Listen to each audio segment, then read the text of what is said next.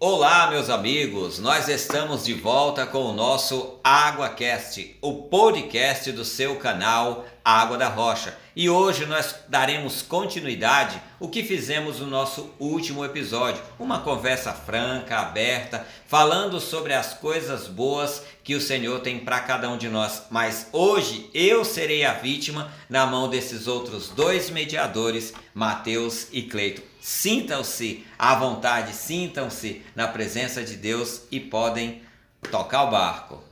Olá, meus amados, aqui é o Matheus. É, que nem meu pai falou, hoje a gente vai trazer aquelas perguntas para quem não lembra da semana passada, falando do, da caminhada cristã.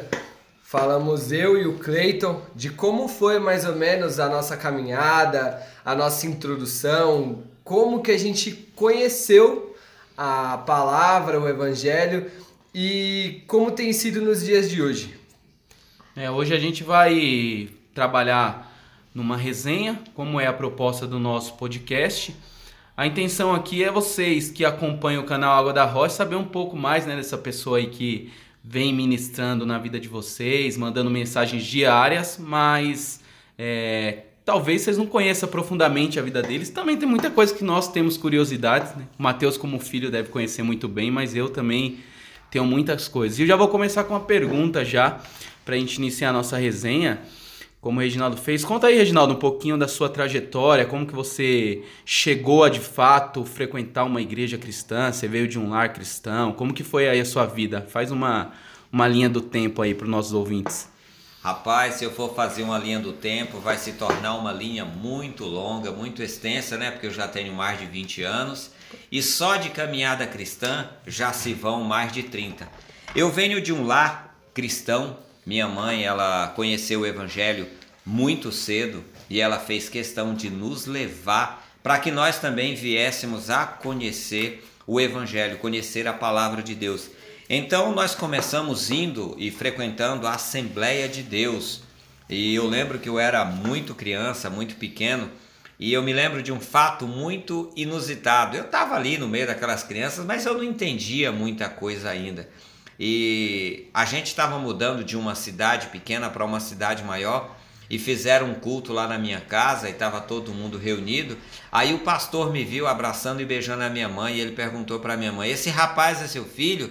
Ela disse: É. Por quê? Ah, porque ele fica lá sentado enquanto a gente está ministrando, ele fica fazendo careta, cara, gestos, bocas, conversando com todo mundo, mexendo para lá e para cá. Isso já denota que eu sempre fui uma pessoa muito ativa, muito comunicativa, estava sempre querendo chamar a atenção. Então, depois de uma longa conversa lá com a, com a minha mãe, ele falou: Ó, ensina esse menino direito. Quando nós nos, nos mudamos para uma cidade maior, eu não quis saber desse negócio de ir para a igreja. A minha mãe ia e tudo, mas eu ficava em casa. Então eu acabei ficando e dando um tempo. Mas aí a minha irmã, né, a minha irmã ela é mais velha que eu, ela conheceu o evangelho verdadeiramente e ela começou a se preparar para ir para o seminário. E na igreja onde ela congregava, eles enviaram ela para o seminário. E depois de uns seis meses, sei lá, quase que um ano, eu entrei por as portas daquela igreja. Era um dia 10 de maio, é, dia das mães, e eu tinha 15 anos. Então eu estava ali sentado naquele banco da igreja, ouvindo aquela palavra, ouvindo aquela ministração. E aí, quando o pastor se preparou para fazer o apelo, ele começou, e aí os irmãos começaram a cantar um louvor. Ó, oh, quão cego eu andei e perdido vaguei. E ali naquela hora eu parece que senti Deus falar comigo. E tinha um amigo do meu lado, eu falei para ele: "Você me acompanha?" Aí ali na frente, aí ele olhou para mim e falou: "Rapaz, você tá com uma calça branca, você tá machucado e eu tô vendo que tá escorrendo sangue aqui. Ah, eu não vou não, tô com vergonha." Falei: "Não, mas eu vou." Então, o hino, enquanto o hino ia cantando, eu me levantei, fui ali à frente, levantei a minha mão e ali naquela hora eu tenho certeza que verdadeiramente eu entreguei minha vida para Deus. Foi uma caminhada difícil, pois eu estava com uma calça branca, como eu já falei, e estava sangrando. Então parece que todas as pessoas estavam olhando para mim naquele instante. Mas estava sangrando o seu joelho por quê? Eu havia levado uma queda de bicicleta e. E tava com as cascas. Tava aquela casca lá e a calça era um pouco mais justa. Não sei se vocês lembram, aquelas calças vinham até o umbigo da gente. Ô tempo, ô era... senhor. Você tinha o quê? 15 anos? Eu tinha falou? 15 ah, então anos. Isso aí é 1940. Já vai mais de 30 anos isso, né?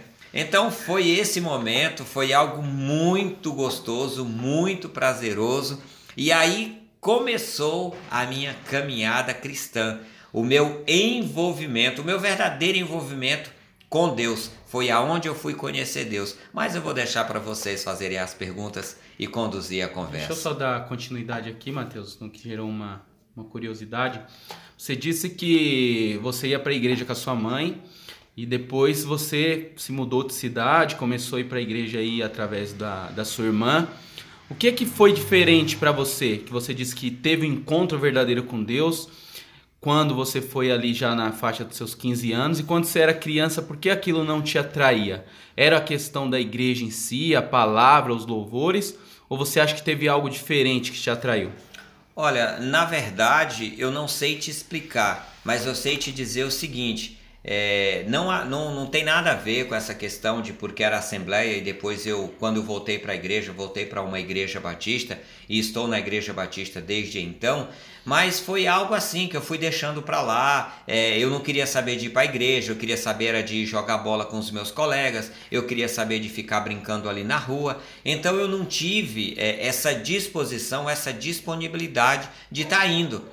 Mas, já que você tocou nesse assunto, a minha mãe, ela fazia questão de sempre quando ela estava em casa, minha mãe trabalhava muito viajando, é, o que diria da profissão de caixeiro viajante, né? Ela saía de cidade em cidade fazendo as vendas dos produtos que ela vendia, então ela tinha pouco tempo em casa. Mas quando ela estava em casa com a gente, ela fazia questão de nos ensinar sobre a Bíblia, ensinar como orar. Então essas coisas eu já sabia, mas eu ainda não tinha tido, ainda não havia entregado verdadeiramente minha vida para Deus. Eu ia na igreja até então, mas ia por ir. Não porque eu sentisse assim, ah, eu tenho um chamado. Não. Quando é, foi feito o apelo ali na frente, quando o pastor perguntou assim: Você gostaria de entregar sua vida para Deus? Você gostaria de, nesse momento, aceitar o chamado que Deus está fazendo? E aí começou a tocar aquele louvor. Eu não sei te dizer qual foi a emoção, qual foi a sensação, mas foi algo assim que parece que eu estou vendo a igreja cantando, louvando a Deus e eu me vendo levantar e ir ali até a frente, entregar minha vida para Deus e aí começar essa caminhada, essa proximidade, começar a estudar a Bíblia, começar a orar de uma forma diferente, começar a participar com as pessoas da igreja, porque você se torna um corpo. Quando você realmente está com a igreja, está ali participando, você se torna um corpo. Estamos, estávamos todos juntos nas evangelizações, nos encontros de oração. Eu posso te dizer, Cleiton e Mateus, que eu quase virei carola, porque tinha os cultos tradicionais. Na época, as igrejas batistas tinham culto domingos, às quartas-feiras e às sextas-feiras. E tinha às quintas-feiras encontro de oração com as senhoras da igreja. E como eu morava perto da igreja e não trabalhava nessa época, estava sem trabalhar ainda, tinha só 15 anos, às vezes eu ia até ali a igreja, elas estavam ali, elas me chamavam para participar do culto de oração. Era mais um momento para me aprender da palavra de Deus, para me aprender como orar. E eu vou deixar agora com vocês que conduzam a conversa, senão eu acabo atropelando. Agora, uma outra pergunta que surgiu aqui foi como foi a reação do, dos seus amigos? Você falou que já teve um aí que teve vergonha de, de ir lá no apelo com você. Como que eram as suas amizades? Se a maioria era lá da igreja, tinha bastante envolvimento ou era disperso, era dividido? Como que eram as suas amizades? Até, até o momento que eu cheguei na igreja, é, eu ainda não tinha amigos na igreja. Eu tinha pessoas conhecidas porque a minha irmã fazia parte daquela igreja. Então, naquela época, as igrejas costumavam se encontrar em congressos, em sociais, e às vezes ela me levava e eu acabava conhecendo. Eu não era amigo. Até então, eu era chamado de o irmão da Eva. Eu não era o Reginaldo, era o irmão da Eva. Do outro lado, na minha escola, nós tínhamos um grupo, um grupo forte, um grupo rapaz perigoso e tenebroso, que causava muita preocupação para minha mãe, pois a gente praticamente não tinha hora para chegar em casa, a gente saía para se divertir ali com aqueles amigos. E olha que eu nunca fui de, de me envolver com coisas erradas, mas alguns dos meus amigos, eu acredito que se tiver vivo além de mim, é um ou dois. Nós éramos em seis, oito pessoas daquela comunidade ali. Então eu acredito que tenha um ou dois que também caminharam para a igreja. Os outros que não quiseram caminhar para a igreja seguiram a sua vida de, de bebedeira, seguiram a sua vida de roubo, seguiram a sua vida de caminho errado.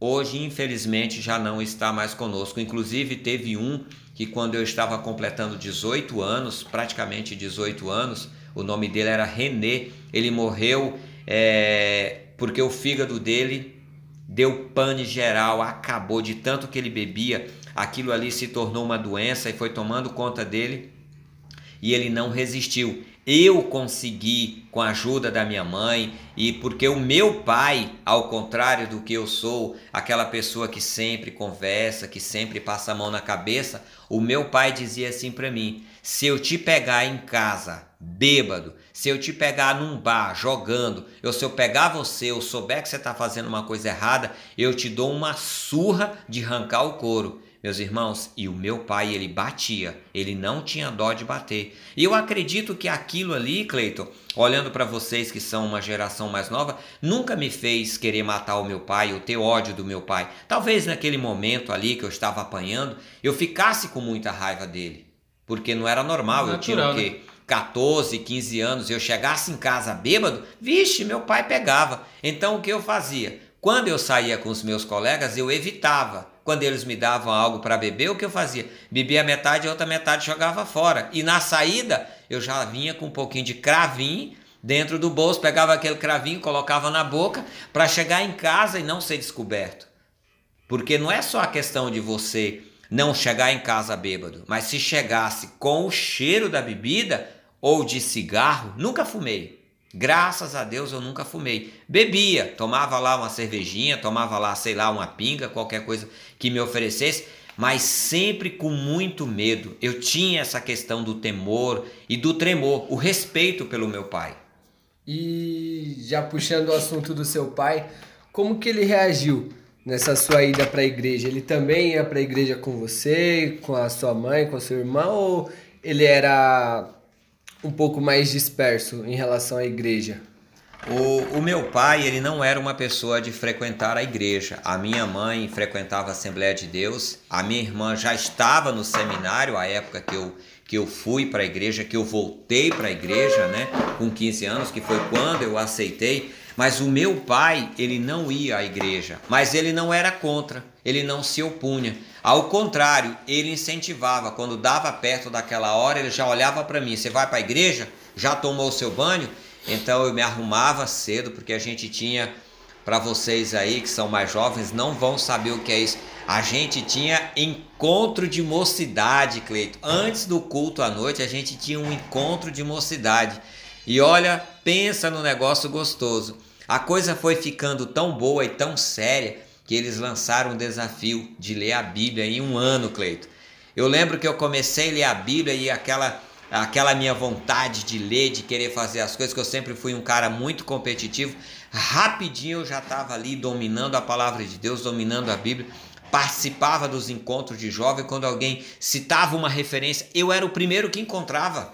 Então eu estava ali participando.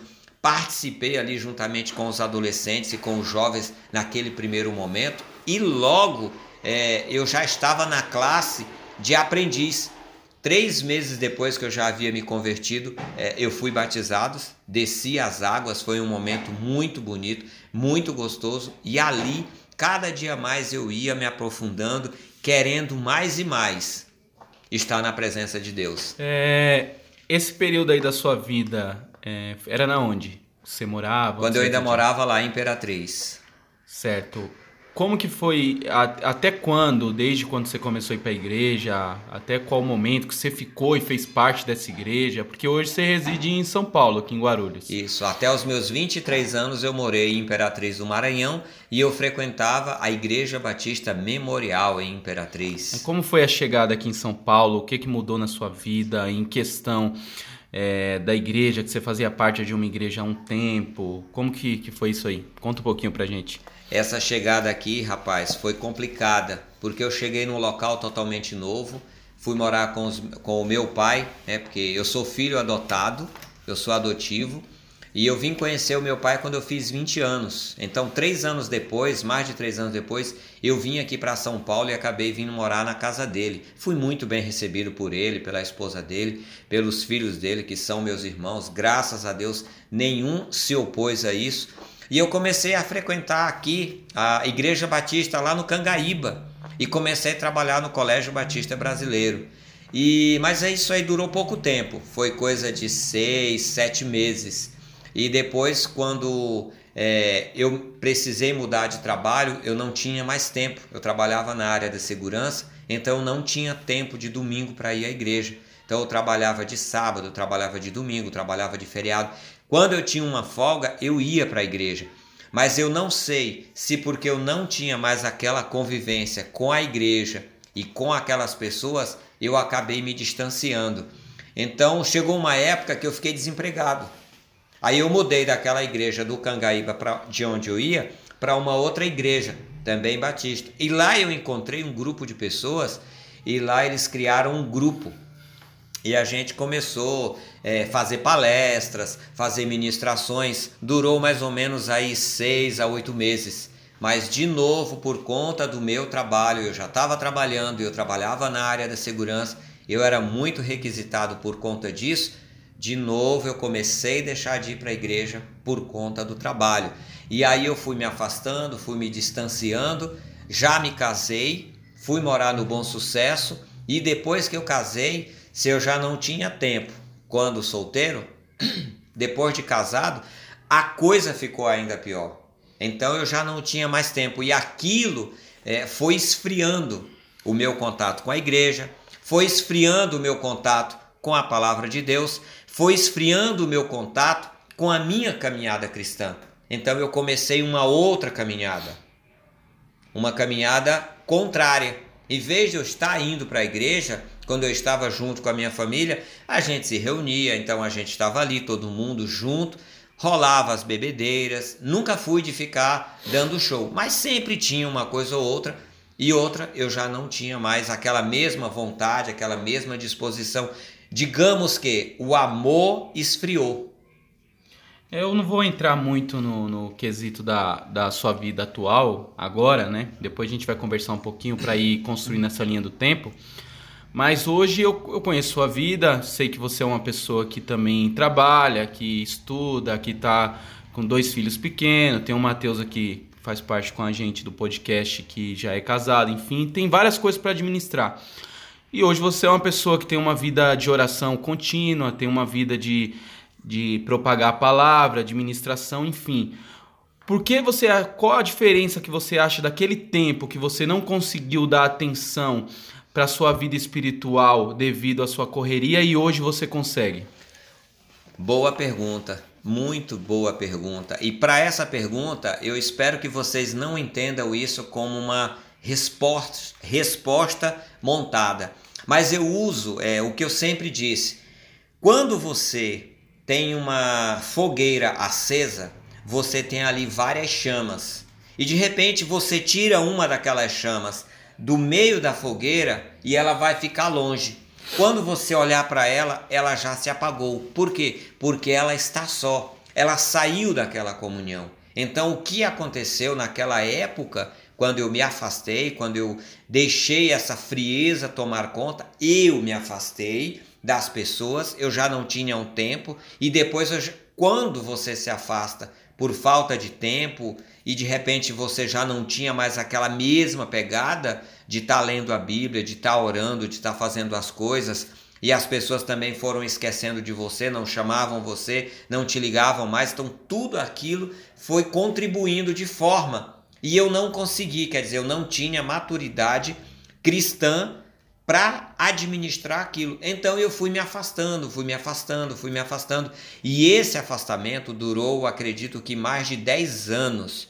Segundo a minha irmã, é, depois que eu já voltei, depois de tudo que a gente tem feito aqui com o canal Água da Rocha, a minha irmã disse uma coisa que eu chorei a primeira vez que eu fui pregar. Ela falou assim: a nossa mãe orou mais de 10 anos esperando você voltar para fazer o que você está fazendo hoje. Está na casa do Senhor, está trabalhando com o Senhor novamente. E Cleito, Mateus, a Eliane também está aqui perto, que é minha nora. Eu vou dizer algo para vocês e não estou falando isso com mentira.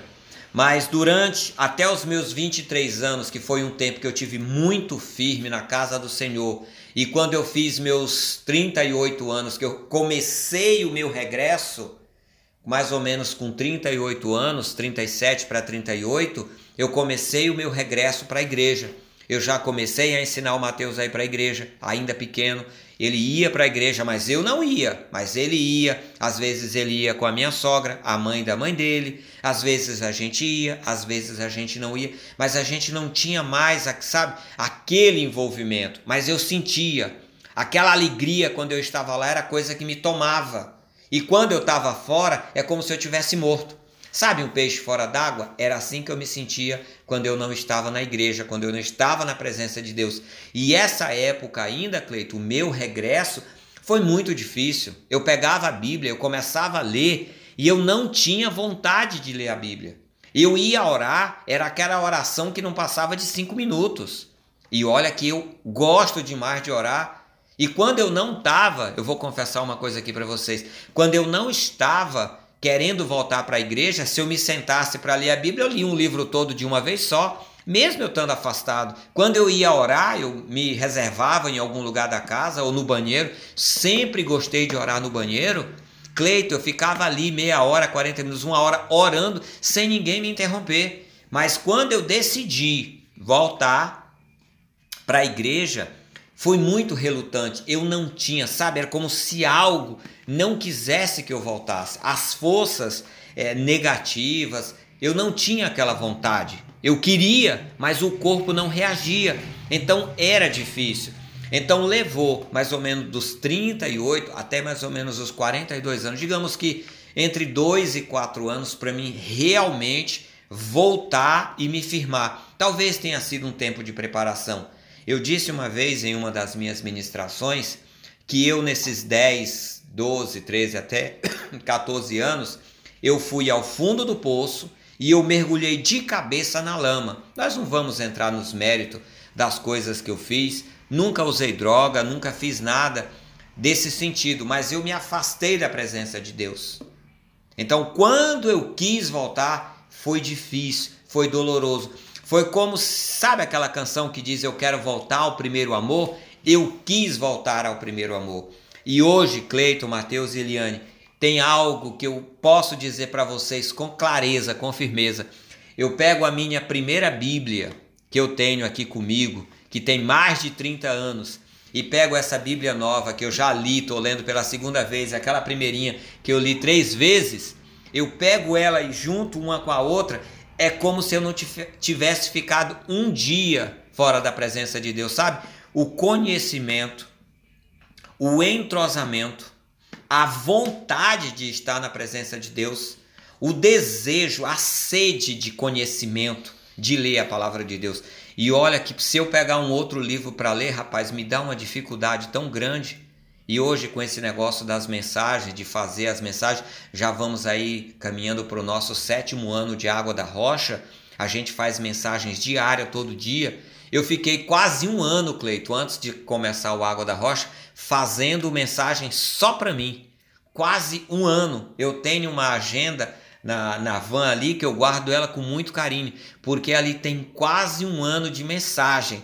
Aí depois de mais ou menos sei lá, um tempo foi que eu comecei a compartilhar as mensagens com o Mateus, comecei a compartilhar com a minha esposa, comecei a compartilhar com um e com outra pessoa. Mas sabe, Cleito, eu tinha aquela preocupação. Eu nunca quis ser o santo. Não, eu ir longe de mim. Eu tenho uma sobrinha que, numa declaração que ela fez, ela disse assim: tio, eu nunca achei o senhor santo. E o senhor não é.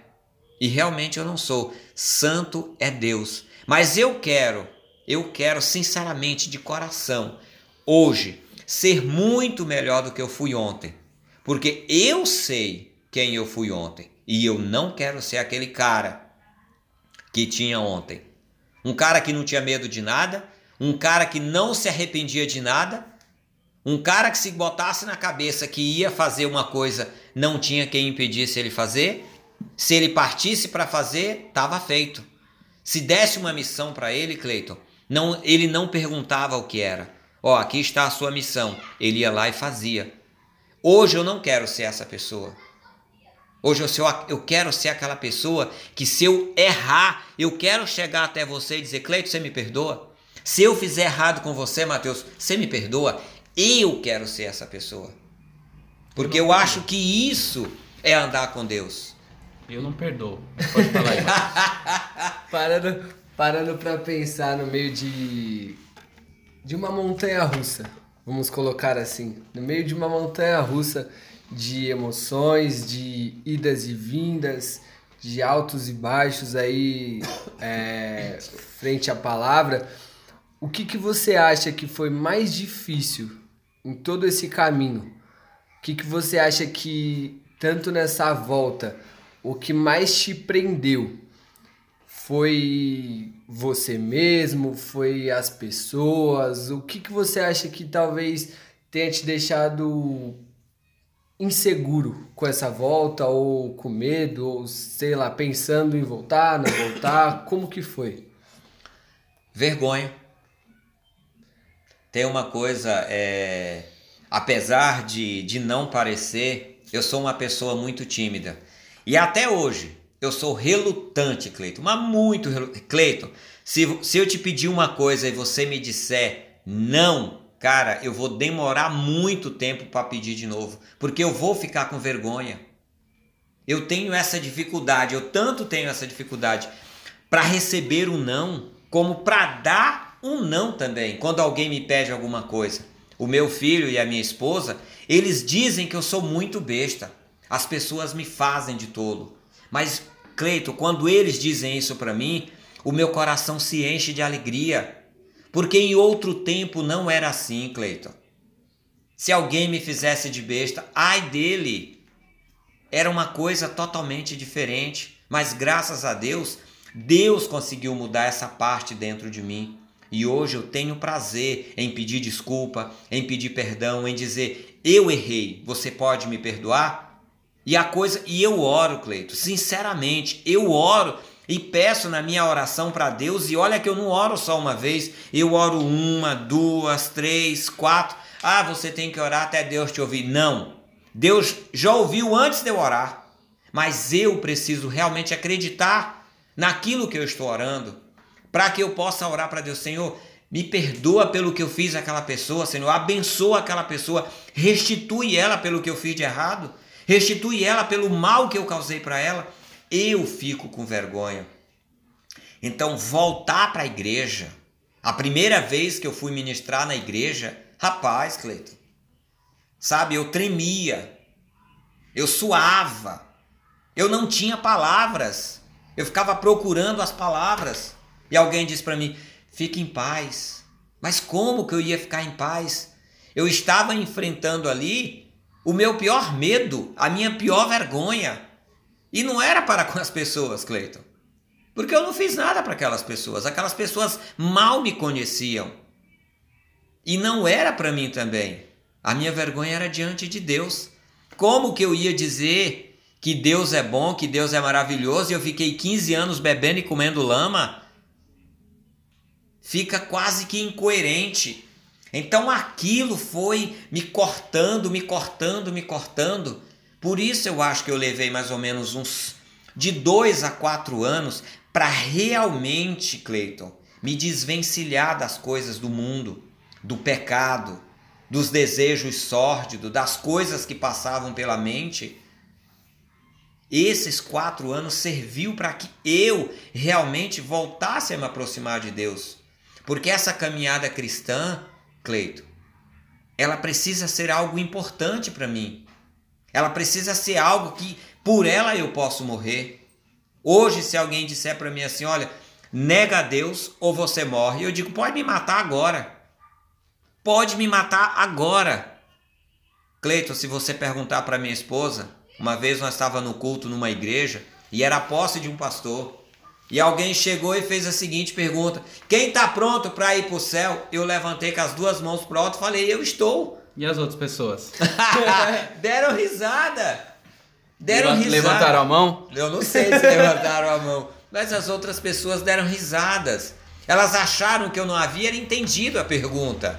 Porque para você encontrar Deus, você tem que morrer. É, mas ninguém quer, né? Ninguém quer, né? Deixa eu puxar um, um, um, um assunto fio, aqui puxa para aí, não, puxa pra aí. não perder um fio da meada nisso.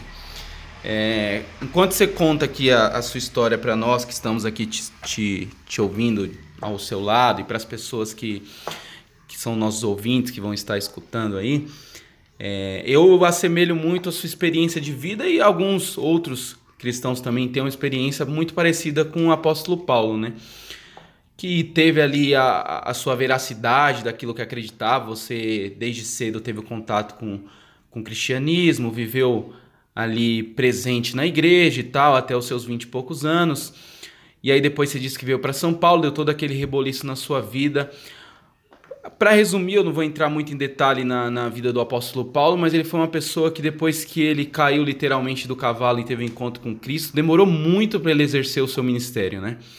O apóstolo Paulo ele foi é, levado pelas pessoas até a igreja de Jerusalém. As pessoas teve totalmente uma desconfiança. Só você ler a Bíblia que você vai entender um pouco do que eu estou falando, por causa de que ele era um perseguidor da igreja. Enfim, não teve isso na sua vida de, da perseguição e tal, mas houve alguma desconfiança das pessoas. Você disse que houve da sua parte, por você mesmo.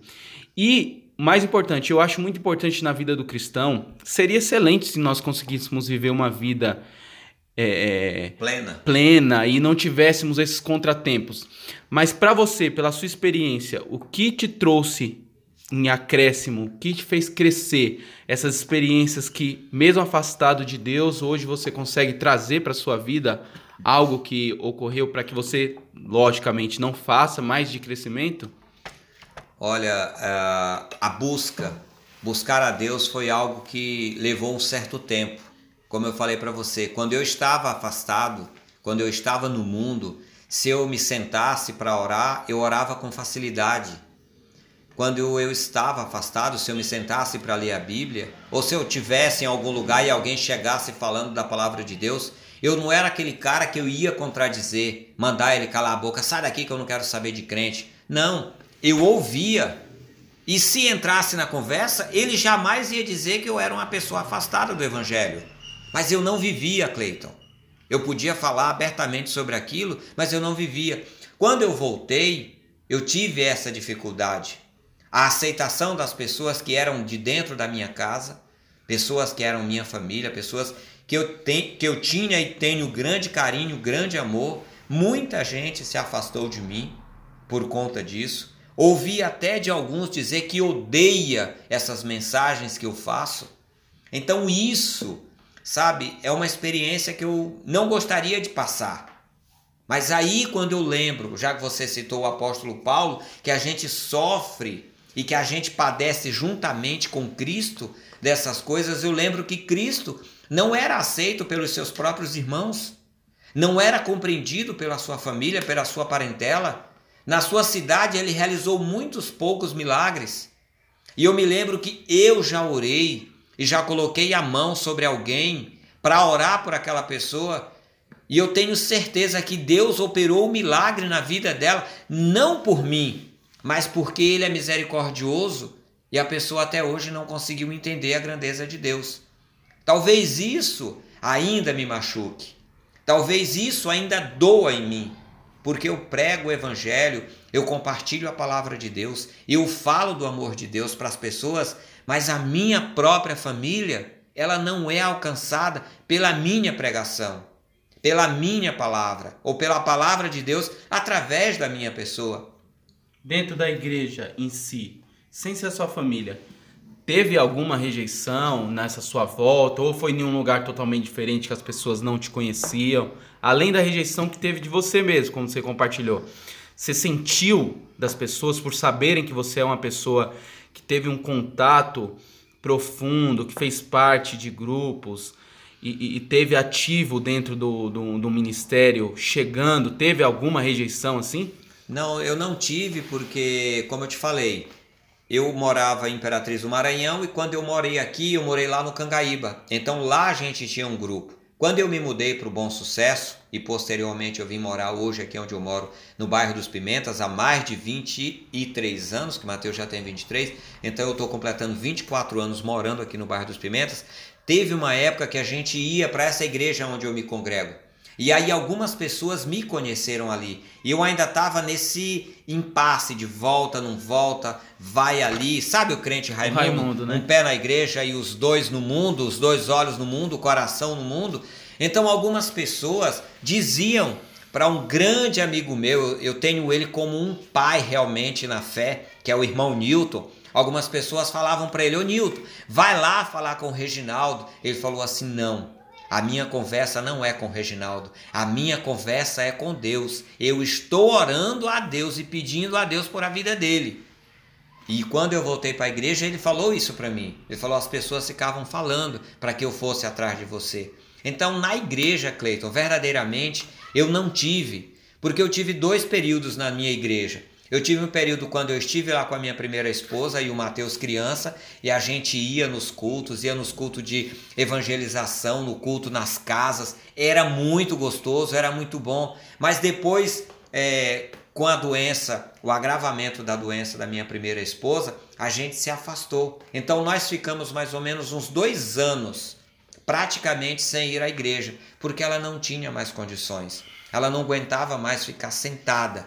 Então, às vezes, algumas pessoas vinham aqui visitar a gente, às vezes a gente dava uma saída, mas era algo já mais, mais restrito. Então, quando eu voltei mesmo, eu já praticamente estava me casando novamente. E aí foi a hora em que eu cheguei lá, as pessoas, olha, algumas pessoas, tenho certeza, olhava meio que receoso, mas nunca ouvi nenhum comentário. Então fui bem recebido, fui acolhido e fiquei na igreja. Aí procurei o pastor da igreja juntamente com a minha esposa e a gente conversou com ele, falou, ó, a gente quer participar da igreja, só que a gente ainda não é casado. Ele falou, caso vocês. E nós arrumamos em dois meses, casamos.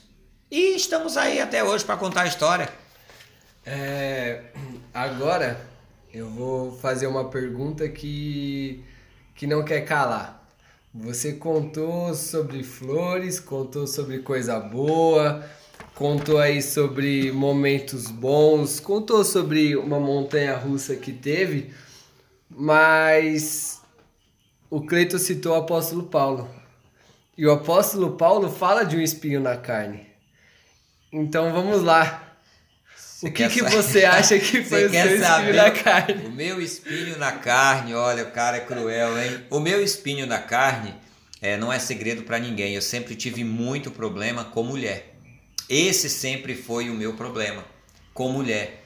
Mas é, era um problema mais na minha cabeça, porque eu me envolvia com as pessoas, eu me aproximava das pessoas, essas pessoas se envolviam demais comigo e eu não dava esse retorno para elas. Então eu me envolvia com aquela pessoa e eu queria em seguida me afastar. Sabe? era realmente, como diz Paulo, era um espinho na carne. Aquele espinho me furava, me machucava, ia até o osso e ele saía. Só que o espinho não queria sair, queria ficar, mas eu tirava o espinho. Então isso durou um bom tempo. E esse foi um dos problemas e uma das dificuldades para me poder voltar para a igreja. Esse era o espinho. Por isso a minha vergonha diante de Deus, não era diante das pessoas. Porque, como eu falei, aquelas pessoas ali não conheciam quem era o Reginaldo. Não conhecia as coisas que o Reginaldo fazia no oculto. Porque a palavra de Deus, aquilo que você faz em oculto, será mostrado em aberto. Mas eu sabia, e eu tinha plena consciência de que mais que eu sabia, Deus sabia. Talvez o Mateus soubesse uma coisa aqui, outra ali. Talvez a mãe do Mateus soubesse uma coisa aqui, outra ali. Talvez a minha esposa Anice, no começo do nosso relacionamento, soubesse uma coisa aqui outra ali. Então levou muito tempo até chegar uma hora de eu ser confrontado, e aí eu vou usar essa palavra. Um dia ela chegou para mim e falou assim: "Você precisa decidir o que você quer da sua vida". Eu não sei se era ela falando ou se era Deus falando através dela. Você precisa decidir o que você quer da sua vida. Ou você quer uma vida, ou você quer uma, viver em desgraça voltar para tudo aquilo que você sempre, que você não consegue sair. E eu falei: "Não, eu quero viver". E aí, Cleiton, aí sim, acho que daquele dia talvez tenha acontecido como aconteceu com Paulo. Mudou-se tudo. Ficou cego? Fiquei cego. Depois eu fui trabalhando aquilo, a minha proximidade com a palavra de Deus e a oração foi grande. Tive algumas lutas, alguns problemas Nesse interregno tive, porque todo mundo tem. Eu fiquei viúvo aos 40 anos, me casei novamente, tinha um filho adolescente, enfrentando todo um turbilhão de problema. E nós enfrentamos muita coisa juntos. Então, era difícil para mim, mas eu me sentia firme, apoiado na presença de Deus. Eu já não tinha mais aquela coisa do medo e nem da vergonha. Se alguém me chegasse para mim e falar, ah, mas você era. Sim, era. Ah, você sabe isso aí, pois era muito pior do que isso aí. Mas olha o que Deus faz. Deus mudou a minha vida. E digo mais, Cleito. Deus mudou a minha vida. Aquele menino com 15 anos que subia no púlpito para pregar ou para de decretar a cura em alguém é o mesmo cara que hoje sobe no púlpito e lança um desafio para a igreja. Vocês conhecem o poder de Deus? Quem é que quer ser abençoado? porque Deus me deu esse espírito ousado. Às vezes eu tenho que me conter. Eu até outro dia comentei com a minha esposa, eu não vou mais fazer essas coisas. Que as pessoas começam a querer te chamar de super crente, achar que você é isso, que você é aquilo. E eu não quero essa imagem para mim. Não sou eu que faço, é Deus que faz. Mas eu também acredito que quanto mais você busca, mais você recebe. Deixa eu tocar em, um assunto que me gerou curiosidade. É, o papo tá muito bom. É, aqui tá do nosso lado o Matheus, seu filho, né? O bonitão, cabelão aí, que, eu, que me inveja. A né? cara do pai, né? É.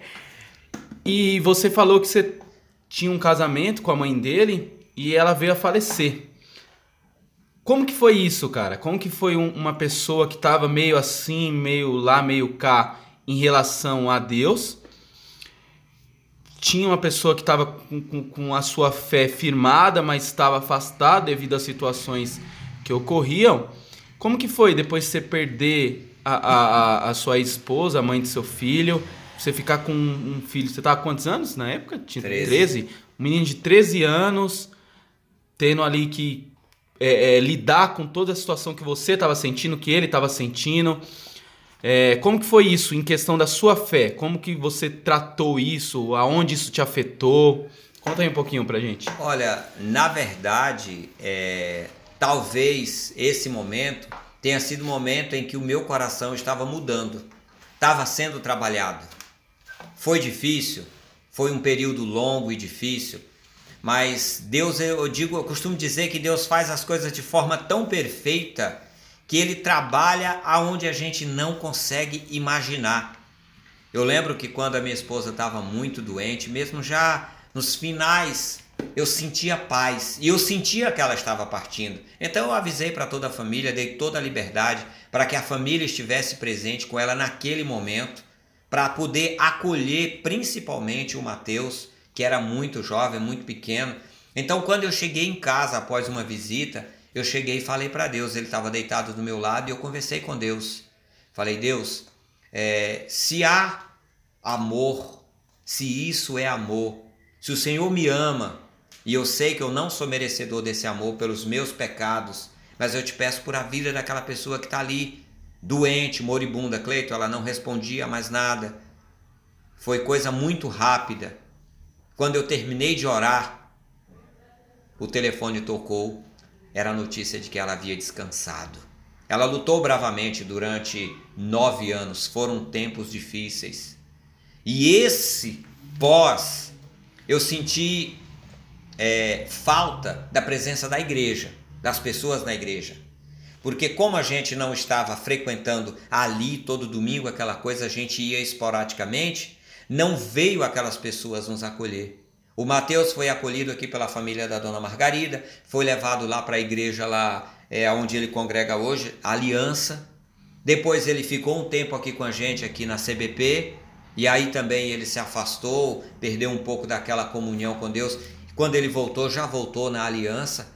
Mas esse primeiro momento eu senti falta da presença da igreja. Eu não sentia falta da presença de Deus. Porque para você sentir falta da presença, você precisa estar com aquela pessoa.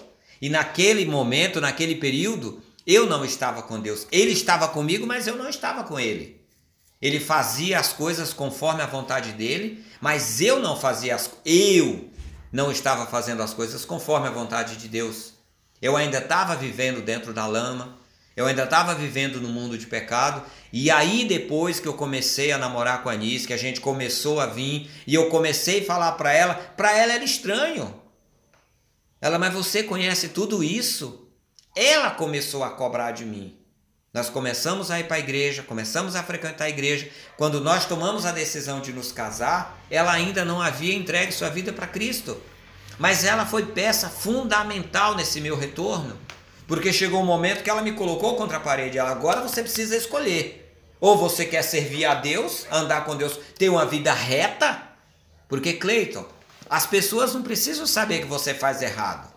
A sua esposa sabe, ela te conhece. Deus te conhece. Se a tua esposa te conhece, imagina Deus. Então foi um momento difícil, mas até nisso Deus tratou comigo. E tratou de uma forma que ele não me fez sofrer. Ele me trouxe, me acolheu. Eu não vou dizer que ele fez comigo que nem com o filho pródigo, porque não teve aquela festa. Precisava, eu precisava entender que eu havia caído, errado, mas que Deus estava disposto a me perdoar, mas não dependia somente de Deus. Dependia da minha vontade eu ir atrás, eu me dispor. E nessa hora, você não quer se dispor, Cleito. Nessa hora, o orgulho, ferido, bate mais forte. Porque você imagina, você é um cara que você conhece a palavra de Deus, você viu tantas e tantas coisas acontecerem, e de repente você pede a sua esposa jovem, com 40 anos, depois de 20 anos de casamento, praticamente, você perder a sua esposa, é uma vida, Cleiton, são 20 anos. Então, querendo ou não, aquilo te abala estruturalmente por dentro e por fora. Mas até nisso Deus foi bom. Porque ele tratou de uma forma muito compreensiva e muito amor.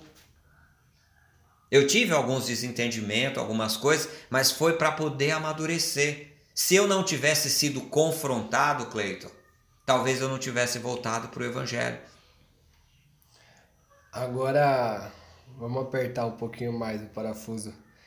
Em algum momento de tudo isso, você falou das pessoas da sua família que muitas vezes se afastaram e não acreditaram nessa sua volta.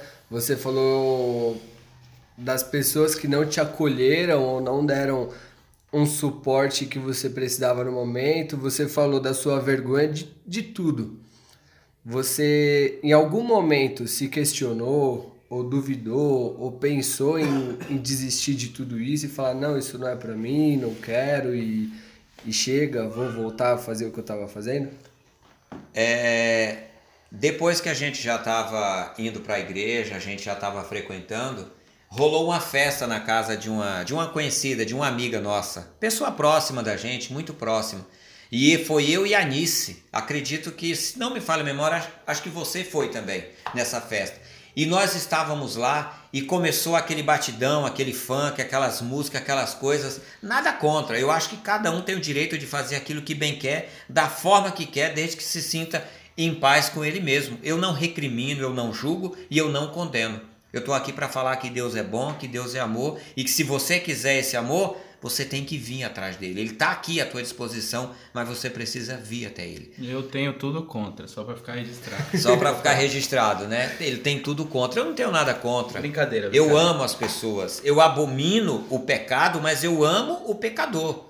Então, foi um momento em que nós, depois eu e a Anice, a minha esposa, a gente olhou um para o outro e falou: a gente não faz mais parte desse lugar. A gente se sentiu um peixe fora d'água. Sabe? Não era mais o lugar que a gente estava ali para frequentar. E a gente já esteve em algumas festas, em alguns lugares assim. A gente até tenta ao máximo ser compreensivo com as pessoas, dar atenção e tudo, mas não é o nosso lugar. A gente está ali no meio daquelas pessoas, às vezes são parentes nossos, são conhecidos nossos, mas a gente não se sente mais daquele lugar. Nós estamos ali porque nós estamos sendo solícitos, solidários, empáticos com algumas pessoas, mas não que seja nossa vontade, nosso prazer, nossa alegria de estar ali de forma alguma. Não é isso. Então, toda essa mudança causou isso esse impacto dentro de mim. Eu me sinto confortavelmente na presença de Deus muito bem. Se eu chegar numa igreja grande, lotada, cheia de gente, eu vou me sentir confortável. Se tiver só nós quatro que nós estamos aqui falando da palavra de Deus, cara, como eu me sinto confortável. Se eu tiver sozinho, cara, lá na minha mesa, lendo a minha Bíblia, orando, chorando, por horas, cara, como eu me sinto bem, super confortável. Agora eu tô lá, numa festa, no meio do funk, no meio do pancadão, porque eu estou visitando um amigo e um parente, eu estou lá, mas eu não estou confortável. Agora, uma outra pergunta.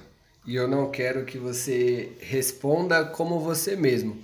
Eu quero que você olhe para toda essa montanha russa que você já viveu, de todas as coisas, altos e baixos, tudo, com a vida que tem hoje, com o homem de oração que é hoje, é, com todas as coisas que você construiu hoje, não respondendo como você, o que você falaria pro Reginaldo de lá de trás? Toma vergonha, rapaz. Tu não tem vergonha, não? Um cara que conhece a palavra de Deus, rapaz. Um cara que experimentou comer picanha, se contentar chupando osso, bebendo lama. Não tem vergonha, não? Talvez essa fosse a palavra que eu dissesse. Mas eu não sei se eu diria isso. Eu diria para ele assim, rapaz, Deus ama você. Deus tem muita coisa boa para te oferecer. Que às vezes, Mateus, essa pergunta que você fez para mim aí, o que eu diria para mim? Talvez em primeiro momento o Reginaldo, de quando começou essa nova caminhada cristã, dissesse isso. Mas até isso Deus mudou.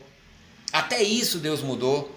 Hoje, quando eu lembro de algumas pessoas que se afastaram do caminho do Senhor, eu oro por aquelas pessoas e eu chego a chorar, pedindo a Deus que não não tire daquelas pessoas o espírito dele, porque eu acredito que você pode se afastar da presença de Deus. Pode, pode sim, cara. É natural, é normal. Às vezes um dia você acorda, sei lá, e entra numa linha de raciocínio e se afasta da presença de Deus. Faz igual Saul fez. Só que Saul, ele não só se afastou da presença de Deus, Deus retirou dele o espírito e aí ele começou a ser atormentado. Então, enquanto só eu me afastei, Mateus, cara, até aí ainda tem, ainda tem perdão, ainda tem salvação, ainda posso me arrepender. Mas a hora que Deus tirar o espírito dele de cima daquela pessoa, já não há mais o que fazer. Toda e qualquer blasfêmia, toda e qualquer palavra é perdoada, mas aquela contra o Espírito Santo de Deus não é. Então, quando você faz algo que o Espírito Santo de Deus sai de você, essa hora você está perdido. Não há mais o que fazer, não há mais solução. Então, o que eu diria para aquele Reginaldo de lá? Ô oh, meu irmão, abre teus olhos. Deus ama você, Deus quer salvar a tua vida. Olha o que você mesmo está fazendo com tudo isso. Você quer ajuda? Eu posso te ajudar? Eu posso pelo menos orar por você? Que eu, eu acredito, Mateus, mais do que você dar dinheiro para uma pessoa, mais do que você levar uma cesta básica na hora que ela está necessária, mais do que você indicar ela para um bom emprego, é você apresentar ela diante de Deus. Igual o irmão Newton fazia comigo, ele dizia assim: Eu não vou lá falar com ele, eu vou orar, apresentar ele para Deus. Meu irmão, quando você ora por aquela pessoa que está atribulada, você fica moído, você fica quebrado. É como se um caminhão passasse por cima de você. Então é isso que eu faria: orar por aquele Reginaldo lá do passado.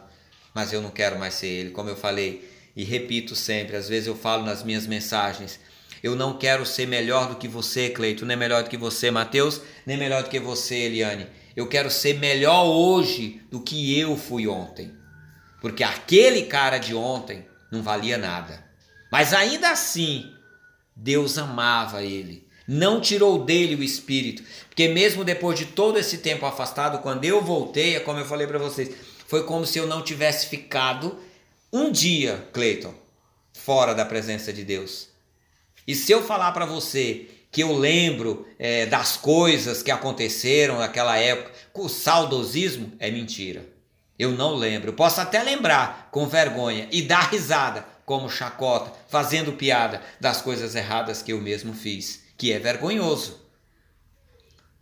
Certo, eu acho que a gente conheceu muito aqui do, do, do, Reginaldo nesse papo. Teve uma linha do tempo da vida dele, desde de criança até a sua adolescência, fase adulta, vida casada, enfim, deu pra gente conhecer bastante dele. Agora eu queria que a gente fizesse aqui.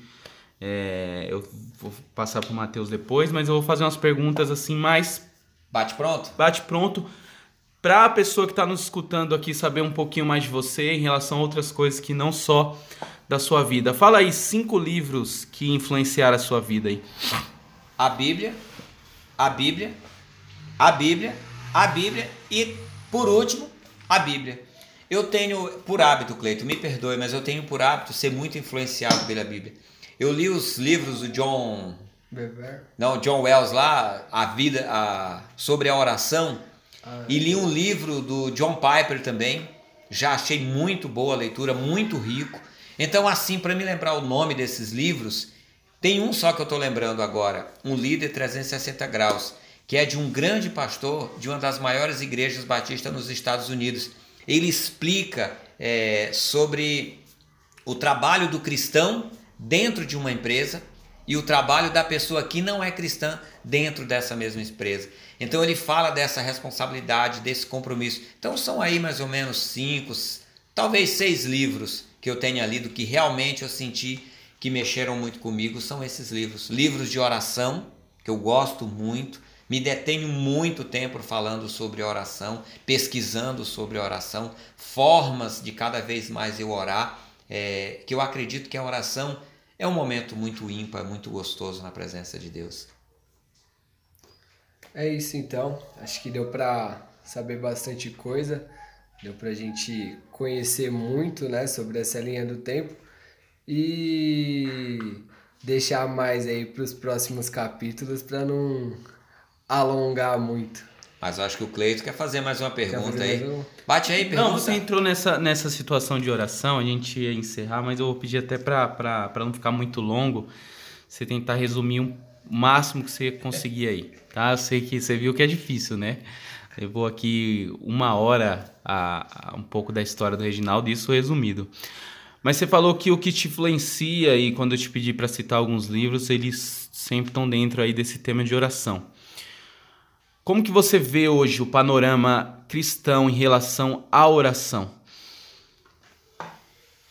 Você tem certeza, cara? Faz uma pergunta dessa para mim não. Não me faça pecar uma hora dessa. Depois de quase uma hora testemunhando das coisas boas, o cara vai me falar.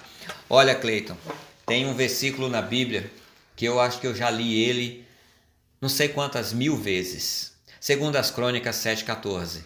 E eu me pego pensando em tudo o que nós estamos vivendo hoje, Cleiton. E eu fiz essa pergunta para Deus essa semana. Talvez eu tenha feito até mais de uma vez. Senhor, por que, que tudo o que está acontecendo ainda não parou?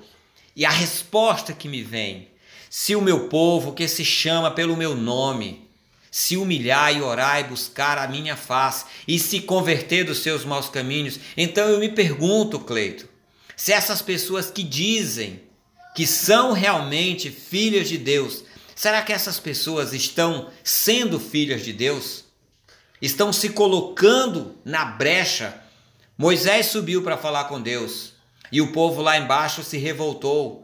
E aí Deus falou o que para ele? Eu vou destruir esse povo. E Moisés falou: Não, Senhor, de forma alguma não faça isso. Moisés se colocou na brecha pelo povo. Será que os cristãos hoje estão se colocando na brecha? É muito fácil você acusar o partido de direita, o partido de esquerda, o partido de centro, acusar o, superior, o Supremo Tribunal, a Suprema Corte, acusar esse e aquele. Mas será que as pessoas, Cleiton, estão tirando 15 minutos que ficam falando mal da política, do governo, disso, daquilo outro, estão tirando esses mesmos 15 minutos para orar por a vida do presidente? Porque o presidente ele não é só meu presidente, ele é seu, é do Mateus, é dela, é da criança, é do adulto, é do velho. O cara que está lá julgando na Suprema Corte, os ministros do STF, eles estão lá não é só sobre a minha vida, não, é sobre a vida de todos, sobre toda a nação. Então será que as pessoas estão orando por essas pessoas? Será que as pessoas, Cleito, estão orando por aquele rapazinho que está varrendo a rua? É uma pessoa simples. Vou lembrar de orar pelas autoridades do país. Tá lembrando de orar pelo rapaz que varre a sua rua? Pelo carteiro que entrega a sua carta? Pelo cara do SAMU que atendeu? Que nem o meu filho já sofreu acidente duas, três vezes e o SAMU foi lá. Será que lembra de orar por essas pessoas? Por isso, Cleito, quando eu falo de oração, eu lembro sempre disso. Se o meu povo, que se chama pelo meu nome, se humilhar. Eu estava conversando esses dias e alguém falou para mim assim: não fique assim não, não fique revoltado, chateado desse jeito não, porque quando Elias disse para Deus que só tinha ficado ele para orar, Deus falou o que para ele? Mais de sete mil joelhos não se dobraram perante Baal. Então, ao mesmo tempo, Cleito, que eu penso que poderia ser tudo diferente, eu digo, oh, Senhor, me perdoa, Pai, se eu estou murmurando. Mas eu acho que é isso. Então, é, analisando tudo isso, você acha que falta muito aquela questão igual os apóstolos fizeram lá perto do templo, quando o coxo lá pediu dinheiro, ele falou: Eu não tenho ouro nem prata, mas o que eu tenho eu te dou, que seria o Espírito. Sim, falta essa ousadia é, você vê, às vezes é criticado quando alguém vai na porta de um hospital, orar na porta de um hospital, entrar no hospital para poder chegar lá e estar tá orando e estar tá falando dessas coisas. As pessoas são criticadas.